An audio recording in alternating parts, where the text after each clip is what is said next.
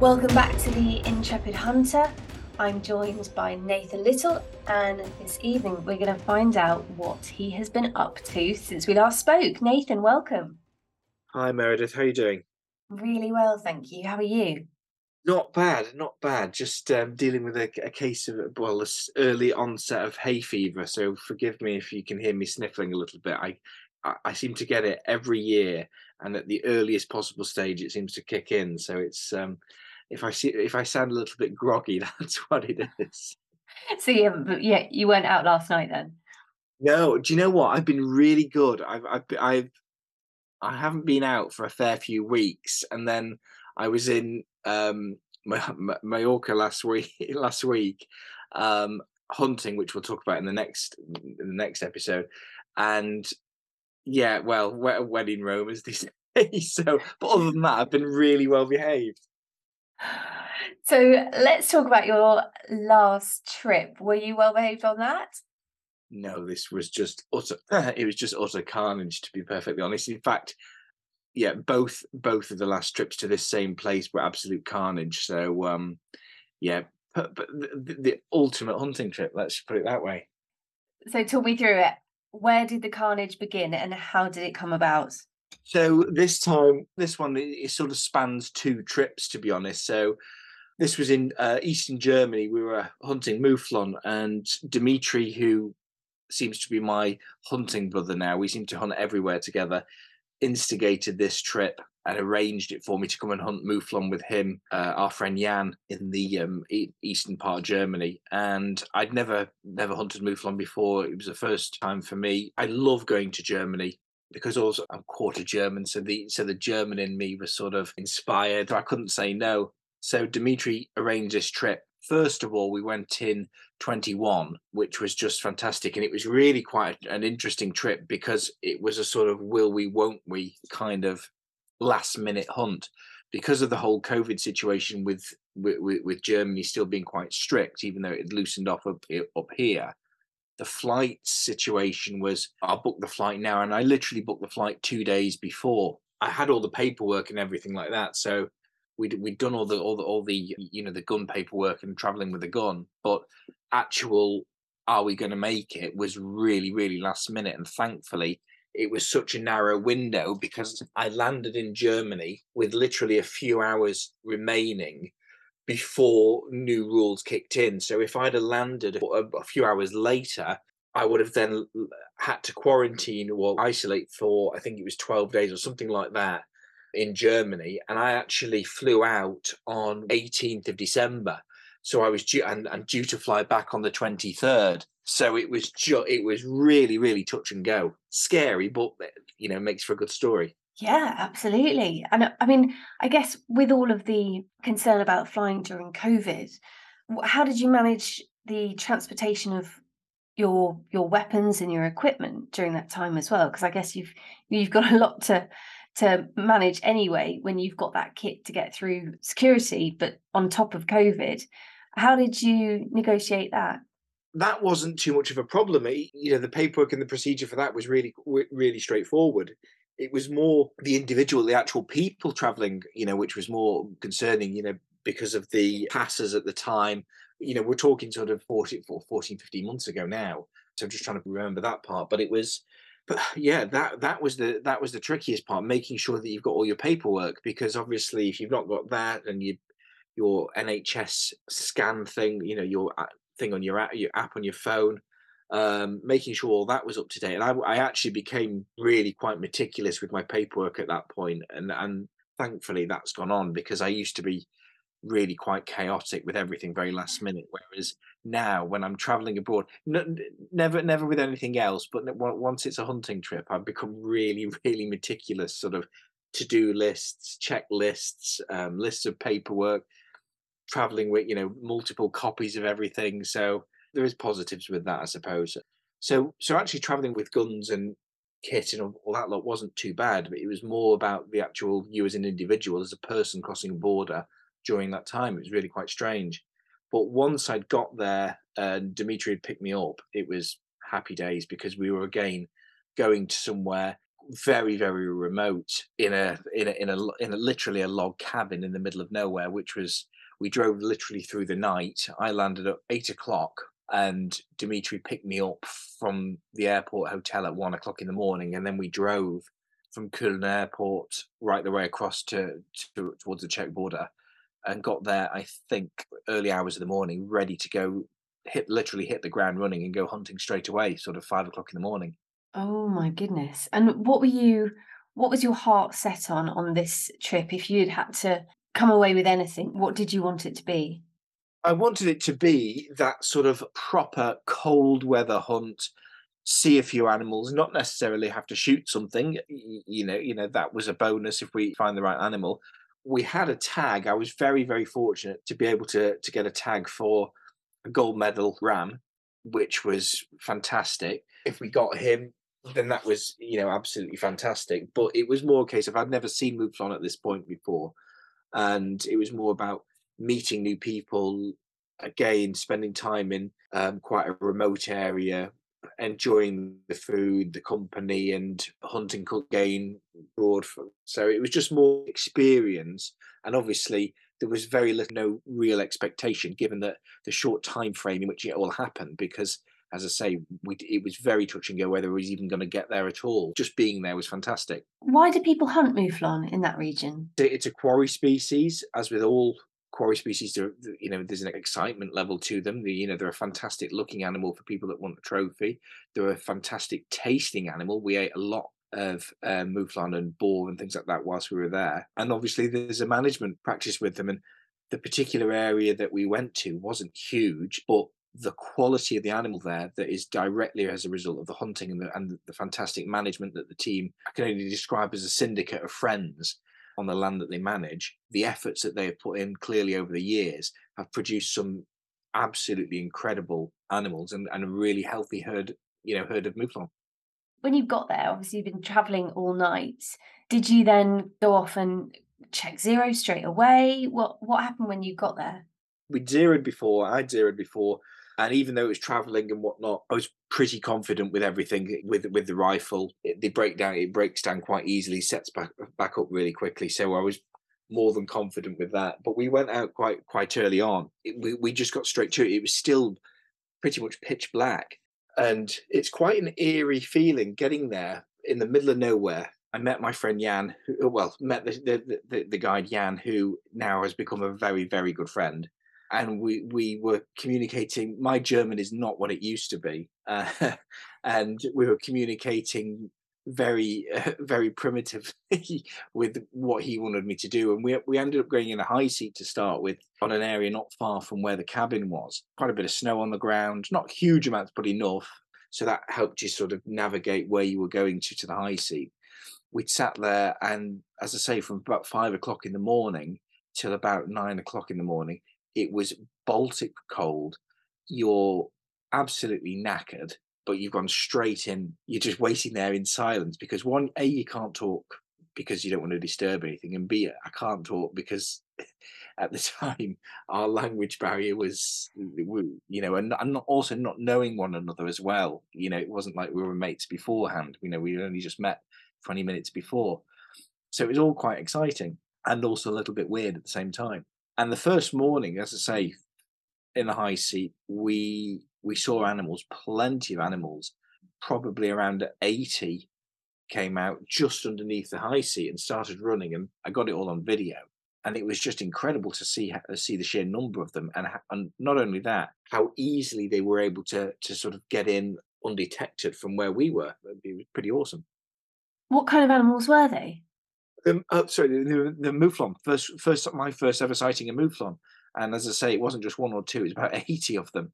uh, yeah, it, it, they're just like stealth. They, you know, they came in behind us actually, and they must have just sort of caught our wind and uh, bolted, and that was the last we saw of them. But it was just nice. It's one of those experiences as when you when you're out hunting and whether you shoot something or not it's always nice to see animals you know it's not totally demoralizing when you haven't seen you, you know as when you haven't seen anything and it just shows that they are there. It sounds like an amazing experience because i guess you go from the comfort of home to that region fairly quickly and then you end up in a high seat with someone you've never met before, can't communicate with, but you're subject to these phenomenal size. Yeah, no, it was very, it was, it was very, very cool. Literally, you know, probably about minus five whilst we were there as well. But um, we were there for about three or four hours because it does become quite awkward when you do a talk, don't a talk. Well, uh, no, you know, I need to just probably just shut up and listen and and, and watch.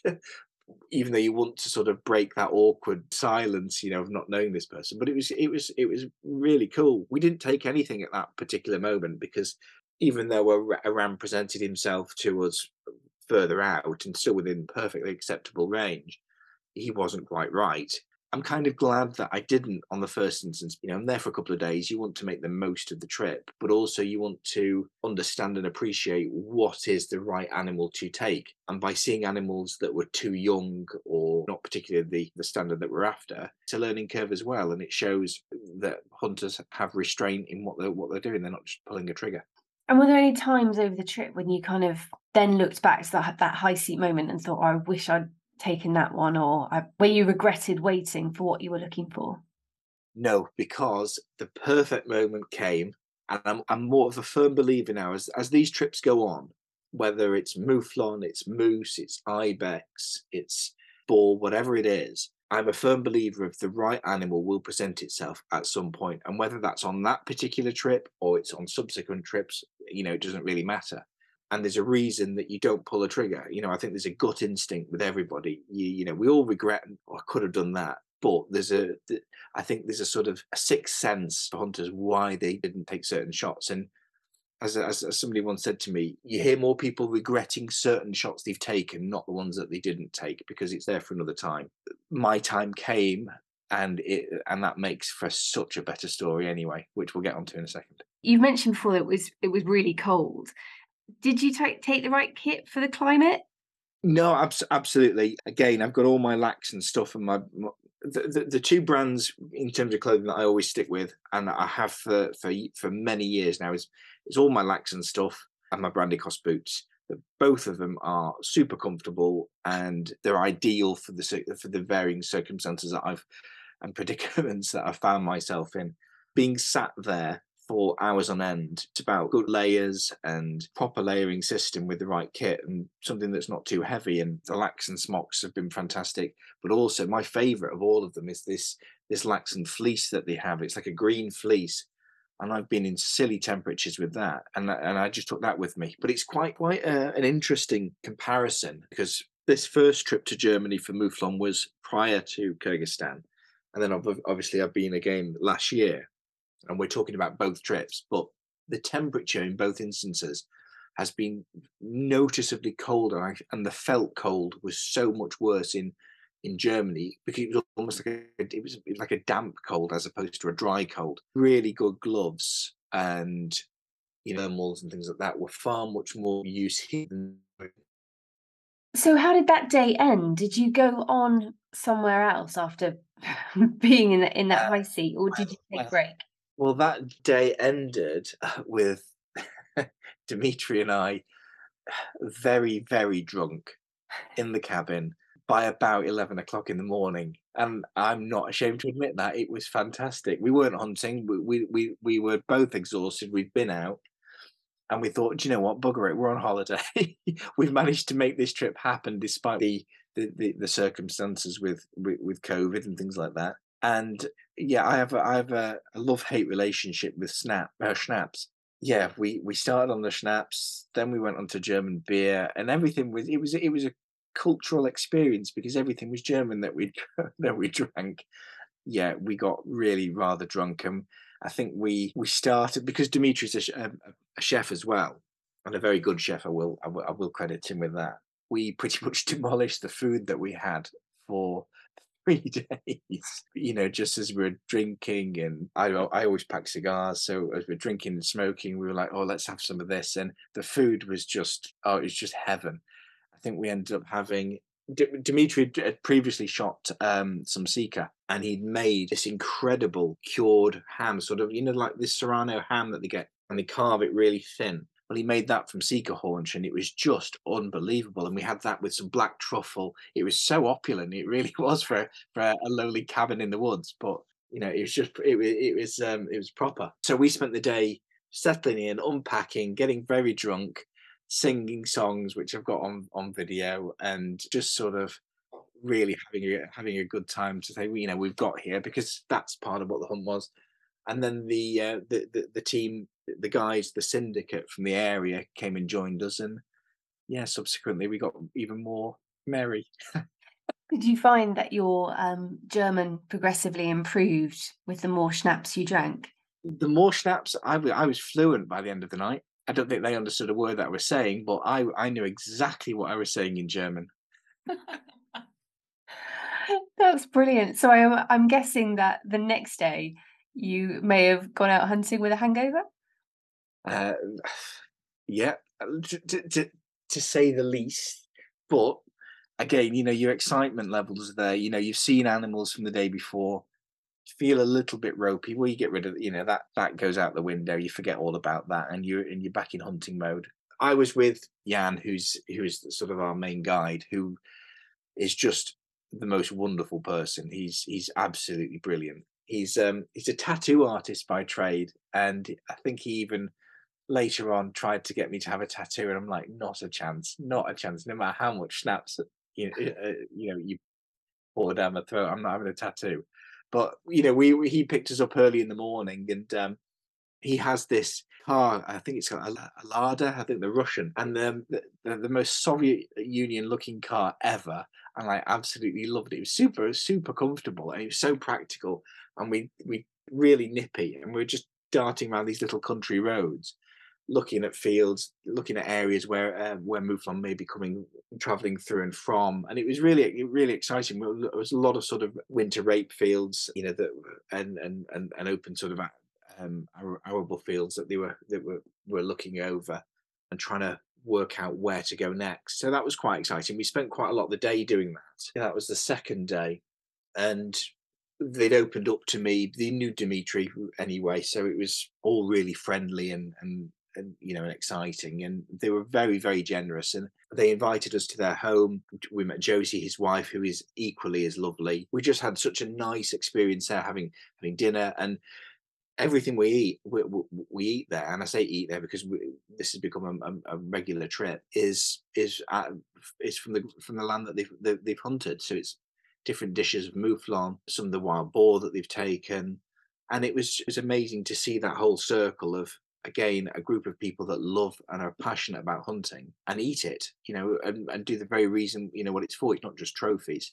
That was the second day. So a lot of scouting around, looking and, and devising a plan. If you're looking at all these fields, a field, a field, a field, what are they looking for when they're scouting? Well, they, uh, I think they're looking for where they where they typically see them on a sort of regular basis at certain times of day. I think I think they can be fairly predictable in certain instances that you know that they're going to be around these certain areas and also areas that we've hunted before, so that we're not repeating ourselves. So nothing's a guarantee with hunting. So it was a case of this looks this looks mouflony. Let's let's give this a whirl. and hopefully we'll bump into some. But there's a good there was a good population of animals there, so it was fairly they were fairly confident that we would that we'd we'd we'd, find mouflon at, at, certain points. And as I say, we'd already seen them in the morning, we got an idea of which way they were going and how they were going to feed. And going back to the food, I mean, you mentioned earlier that you ate all of your food for three days on that first drunken morning. So um, I guess it makes sense that you call on the the kindness of strangers. You mentioned the wild boar and the mouflon living off the land as your hosts do. Were there any particular dishes or ways that they'd cooked that meat that has stayed with you or you've thought, I need to learn, I need that recipe, I want to replicate that? in quite um, German tradition, they, there was a lot of salamis and a lot of sort of sausages and things like that there, which were fantastic. The mouflon was really nice, and the boar, it's like a given that it's going to be nice the the interesting thing that we had with the mouflon, and this was actually second time round, was it was like a rack of mouflon ribs, and they were quite charred, and it gave them a really good texture, you know, quite quite a crispy texture, and and they were lovely, and they just put a big plate of those in the middle of the table, and that was that was absolutely delicious. And I don't know how they quite they, they did it. Might have sort of just roasted them and, and cooked them, slow cooked them for a bit. Because as you got through the flesh of the meat, which was quite crispy, it was then quite soft underneath. So it was it was it was it tasted delicious. So now you've got a full belly and you kind of know where you're going. What happened next? Well, that was the sort of second second night. Um, we had, you know, we had a bit bit more of a chilled one, and we had we had we had a plan. Yana then very kindly offered. He said, "Do you want to come with me uh, early in the morning uh, and go for wild boar under the moonlight?" Because it was a full moon that night. Now Dimitri had done this time, you know, many times before, so he he opted for a lie in. Me being keen as mustard, just went, "Yeah, yeah, let's let's let's do it." Didn't realize, you know, this was sort of eleven o'clock at night. He'd invited me, and he then said, "Well, I'll pick you up at three in the morning." So, so uh, I was like, "Right, let's go to bed now then." and he picked me up at three in the morning and we went we went to look for some wild boar our area ground that he he had about half an hour away.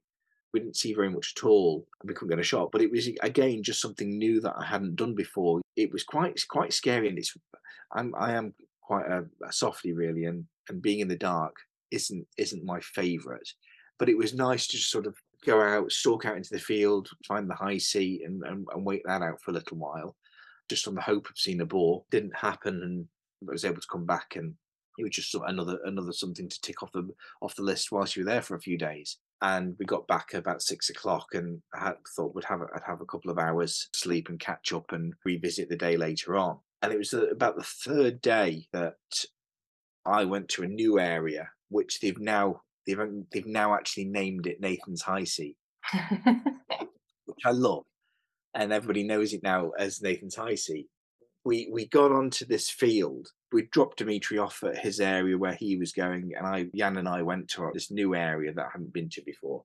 A huge open field, and then the the high seat was just tucked into the side. So we went and waited there, and it was a lovely evening. Actually, it was just we we got there about mm, I can't, can't remember just an hour or two before last light, and it was quite a warm high seat because it was all soundproofed and things like that, and it was more boxed in, more enclosed, which was quite nice.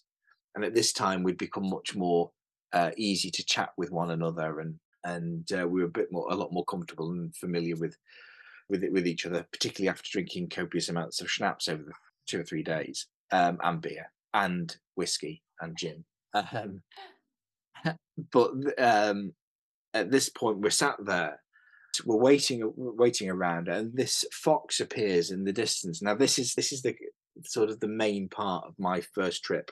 Bearing in mind we're you know we're looking for the right ram and things like that and we hadn't really seen it. And this fox appears to the left of me about 100 yards away. We could see that he had a, a slightly mangy tail. So i was told right okay we're gonna we're gonna take him out because obviously it's you know it's an ethical ethical shot really and you know you don't want that around and at this point, we've been waiting in this high seat now for a good hour and a half, maybe even two hours. I go and I lift the rifle up and I'm looking and I'm going, there's something not right here. And I realize we've been sat there for two hours with no magazine at uh, all. Oh no. So we had no no ammunition, no magazine, nothing. And we've been sat there and neither of us noticed. At this point, you just burst out laughing and you go, you know what? Shit happens, laughing our heads off come on, let's go back and, you know, let's go and get something to eat. And we're being quite loud and we're laughing. And it's just one of those things that you couldn't write. It happens. I've had to admit this because it's it makes for a good story. Most people I know wouldn't admit that they that they've been so foolish and, and and gone to the point where they you know they've been sat there and not noticed. And I'm saying I'm going to hold this down to us just enjoying the environment and enjoying being there. That's what that's what that's what did it we're walking across this field. I say to Jan, you know exactly what's going to happen. We're going to see Mouflon. Sure as anything. He turns to me after just having one quick glass and he goes, Nathan, I see Mouflons. Uh, that is the line I will never ever forget. And I'm looking and I can see across the, the road, heading towards the, the, the field that we were just in, was a group of about 20, 25 Mouflon. Oh no. So he looks at me and he goes, What do you want to do? So at this point we've got no ammunition. We're thinking, can we get can we get in touch with anyone to bring us some? And he goes, we've left the magazine on the kitchen table. That's that's what's happened, um, you know. So I said, well, why not? Let's just go for it. So at this point, we're we jump in this little Soviet Union car and we're racing back to his house, which is about 10 minutes away, five ten minutes away. The Mouflon are perfectly aware that we're there, but they're so familiar used to cars because obviously, you know, driving around and seeing them all the time, they're not really bothered. So we're racing across down this country road, bit of off-roading onto his fields that he's got. And at this point, the light is is is dwindling fast. We reckon we've got 25 minutes before last light, if that. So we're racing back to his. He pulls up, dives out of the car, runs through, grabs the magazine. I've got everything ready, and we're racing back, and we're, we're just looking, you know, to see if we can see them. And it's literally we've been now probably ten minutes. Those little those little cars can be quite nippy. We pull up, and the, at this point, the group had crossed the road into the field now where we were, and we can see them just going into the back of the wood. So we're running up, and I'm at this point I'm in the field, loaded the um, magazine in, and got into position, and I just about get lined up on the the um, particular ram that he picks out for me, and he just goes over and out of shot, and I couldn't take a safe shot, so I was like, shit, you know, we've we've missed this one. He goes, right, let's go to the high seat. So we're with a little bit of pace, but not make it trying to make not to make too much noise on this sort of snowy crop field, which is near impossible.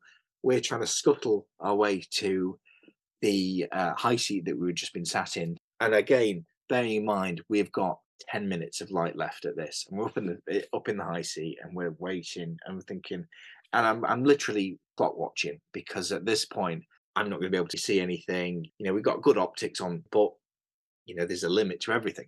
And I'm get up in the high seat and we're waiting or you know, we're waiting and it literally feels like an eternity, you know, as these things do. And your heart is literally pumping in your chest. You, you know, you can hear it. And that adrenaline is kicking in because, you know, you don't know what's going to happen you know, it felt like you sort of clock watching, and it's there's no exaggeration with this at all. We were literally on the edge of, of darkness, and you know, we had good optics, we're waiting, and all of a sudden, the group that we'd seen in the wood and the bottom half of this same wood had come around. Because what it turns out is that they couldn't actually go anywhere else. They had to come back on themselves and come out the top of the wood where we were, literally out near the high sea. And and Jan is saying to me, right, they're there let's just give them a chance to, to, to wait and see what happens. And we're waiting because you're on the on the one. We couldn't see anything anyway, as to we couldn't make any anything out.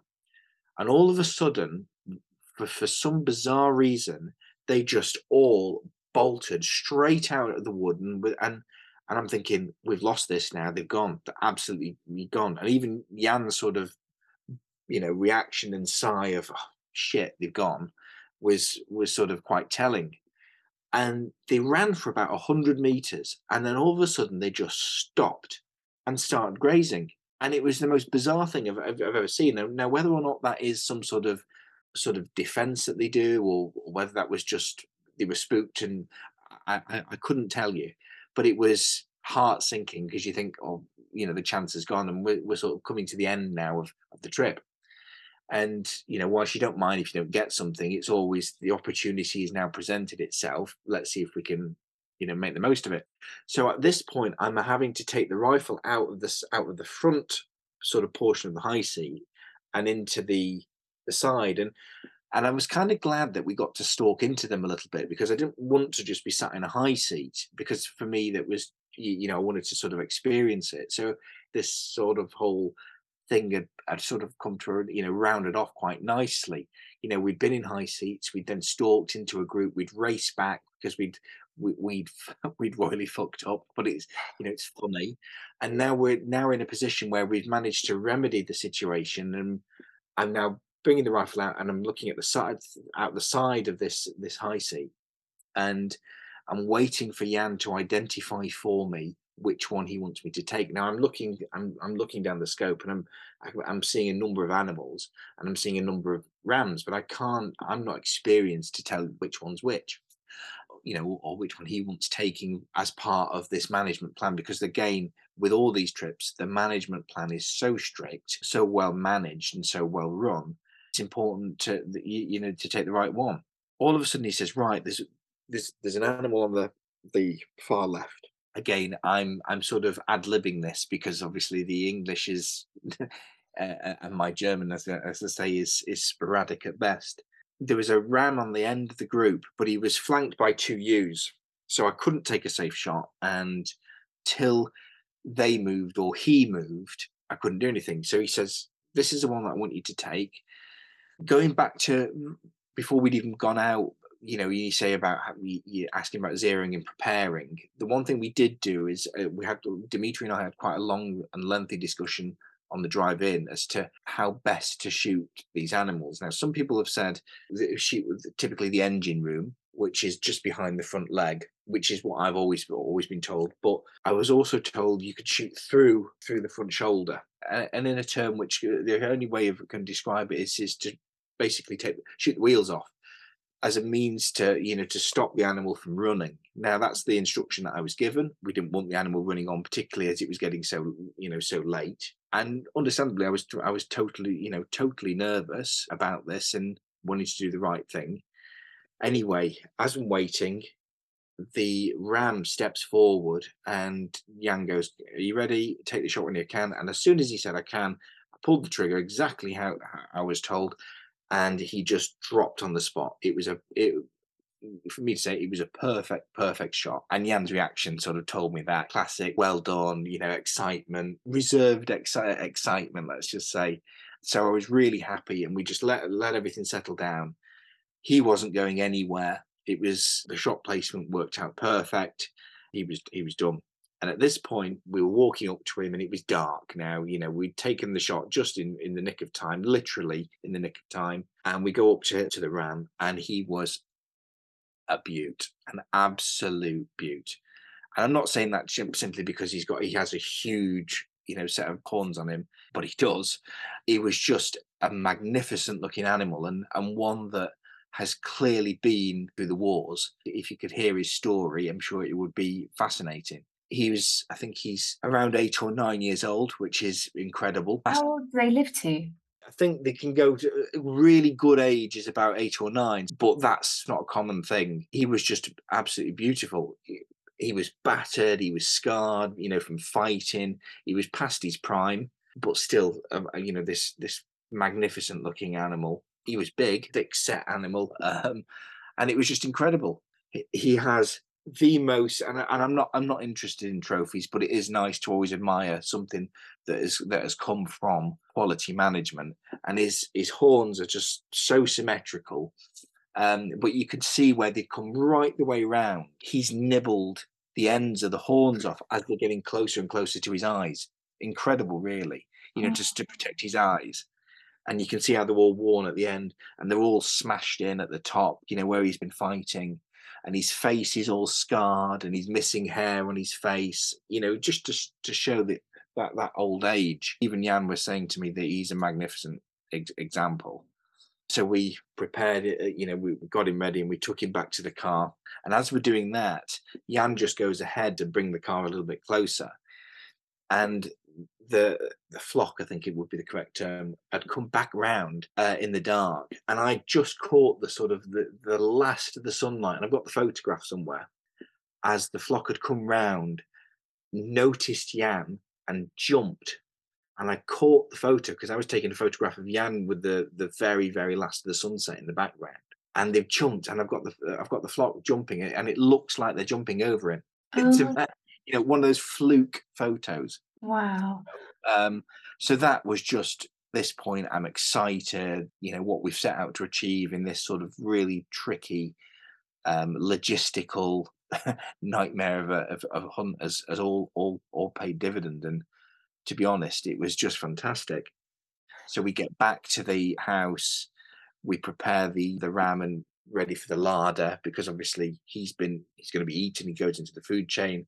They've caped him out for me and because um, I've had that, there's no way I could not have a shoulder mount done of him. But you know, the meat has gone into the into the uh, food food chain, which is important. And that night we got back and we had a big celebration. Jan's family again invited us over. The friends, the syndicate came and joined us with their families, and the respect that is given. You know, it's very, very traditional in Germany for the for the trumpets. They give the trumpets and the hunting horns at the end of the day as that sort of thanks to the animal, and it, uh, we then proceeded to drink more schnapps. But it was just that sort of culmination of everything from a fantastic hunt, a brilliant story behind will we won't we get get there in the end? you know particularly having left the magazine which is hilarious right the way through to you know the meal at the end that was that was a tremendous night and we had an easy day. I think basically we had one more day. We were leaving sort of we, the plan was to go and hunt for that uh, you know that have the day to ourselves relax get packed hunt the hunt in the evening come back have an hour's sleep and then drive through the night to get to, to get to back to Köln Airport for me on the, the for the 23rd basically so and it didn't go to plan. So I went back the on the fourth day to uh, Nathan's high seat again and he said you can go and you can go on your own and see if you can get that fox and I'm sat there waiting and all of a sudden out of nowhere this kid just appears and I'm bearing in mind I'm in a field now in the middle of nowhere, and this kid arrives on a little little push bike. and I'm thinking, am I seeing things? It was like something like what's that film, Children of the Corn, or something like that. And I'm freaking out, thinking, where's this random child appeared from? He's got the binoculars. I'm looking, I'm thinking, what's he doing? And then he vanishes. And then he comes back about five minutes later. You know, I'm thinking, where on earth has this kid come from? And and I say kid, he must have been eight. Oh my goodness. It was really weird, really, really weird. And he starts like ringing the bell on his bike. And I'm thinking, is he trying to get my attention or whatnot? And now I'm not going to approach this person because I don't know what's going on. And, I, and I'm quite a way away. I've just got the binos out. And he's ringing the bell and shouting and laughing. And and it was freaking me out something rotten this you know what's this laughing child doing in this field and then he goes and then about two minutes later, I hear like gunshots in the distance, and I'm thinking, what the hell is going on? Two minutes later, after these gun, I hear these gunshots. Uh, Dimitri texts me, just shot two wild boar. So I'm like, right, okay, happy days, amazing, forget everything. Come down off the, off the high seat, and I'm thinking, right, they both meet me in the, you know, with the car and pick me up, and I say, well done on your ball. You know, what asked the story, what happened, and and Dimitri then tells me, he says, the most bizarre thing happened. He said, I'm facing this field. He said, and all of a sudden, I hear somebody, you know, a little way behind me, ringing a bell on a bike. He said, and I turn around.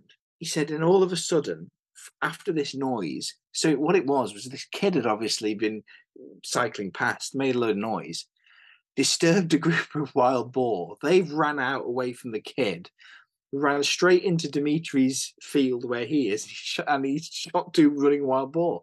oh my goodness. The kid, the strange child from the corn, as we'll, as we'll refer to him now, effectively acted as a beater for Dimitri. So he got two running wild boar. That's amazing. And he's not this this child isn't local, doesn't, you know, do it for extra money or anything, just is almost like a spirit child that appears when you no idea. We have no idea who he is. I think what we're gonna say is he's like he must be like a uh, you know, a child that appears for, for lowly hunters who are in need of um who are in need of some entertainment whilst up in seat. It was just weird. But oh yeah, that was that was the that was the sort of cherry on top of the cake. And we, we anyway, we'd gone back to the the cabin. We, we've now had a fantastic trip. You know, we've eaten lots of food. We've drank a lot. You know, proper, really, really good good memory. Um, one for the books. We said, well, we'll have an hour's sleep, and we're exhausted at this point, absolutely exhausted. And we said, right, well, we've got a four hour journey from where we are to the, the airport. We thought we'll pack everything up, then we'll get on the road for about 11 o'clock because I needed to be at the airport for five. Well, neither of our alarms worked, and we woke up at one o'clock in the morning. Oh no. I have never, and bearing in mind at this point, this is now the morning of the 23rd of December, and it's the last flight out of Köln Airport where I was until after Christmas. And I had a four hour, well, we had a four hour drive ahead of us it was petrifying. That was the most horrible, horrible journey ever. As we raced to uh, raced to the airport, and five hundred pounds worth of fines later, and four hours later, Dimitri got me to the airport. Well, the fines came after it. You realised Oh, uh, it was carnage, but what a way to end a hunt.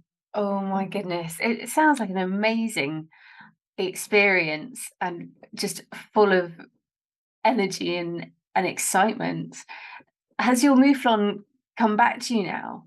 He's he- he's been done. He's been done. I'm picking him up next week. Taxidermist had a big, you know, waiting list as these things as these things do, and can't wait to pick him up. To be honest, because it's a that's a memory for life. And I mean, he he does. I've seen. They've sent me a photograph of him already. You know, already, and he does look absolutely spectacular. And I think that it's the right thing to do. You know, he's none of him has been wasted.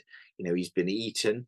He's he's he's made plenty of plenty of meals, and he's rightly been recognised as this magnificent thing that he is. You know, so he'll he will forever be you know a part of what of my hunting life.